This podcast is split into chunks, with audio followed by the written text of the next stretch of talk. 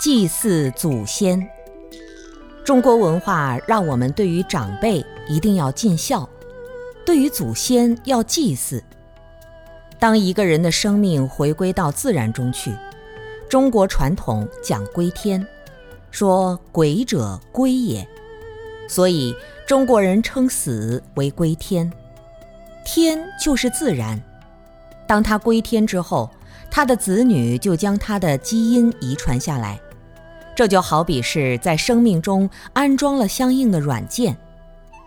物理学上认为，物质分到最细的是粒子，两个粒子距离很远的时候，一个粒子对另一个粒子进行干扰，另一个粒子就会产生同样的反应。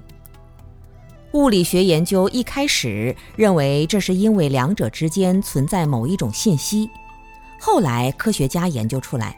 它的本质是一个，而不是两个。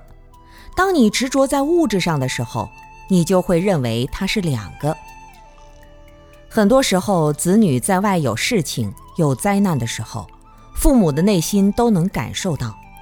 父母和子女的心是连在一起的，信息实际上也是互通的。所以，祭祀祖先就是要表达我们对祖先真诚的心。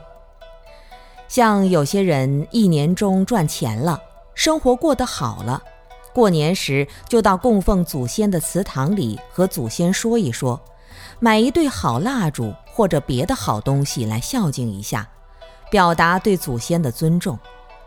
这个时候，他把快乐向祖先汇报，这种正面的信息就能够让他们更加安心。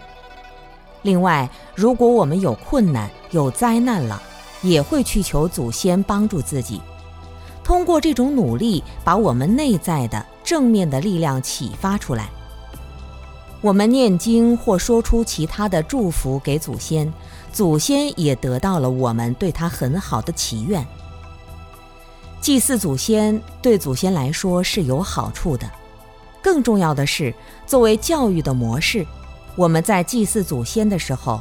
能够把自己内在的优秀力量启发出来，清楚生命的来源，还能够启发子女，让子女后代也会孝敬长辈。就像稻谷，每一粒都是从远古时种起来的，每一年稻谷都会留下种子，生生世世的延续下去。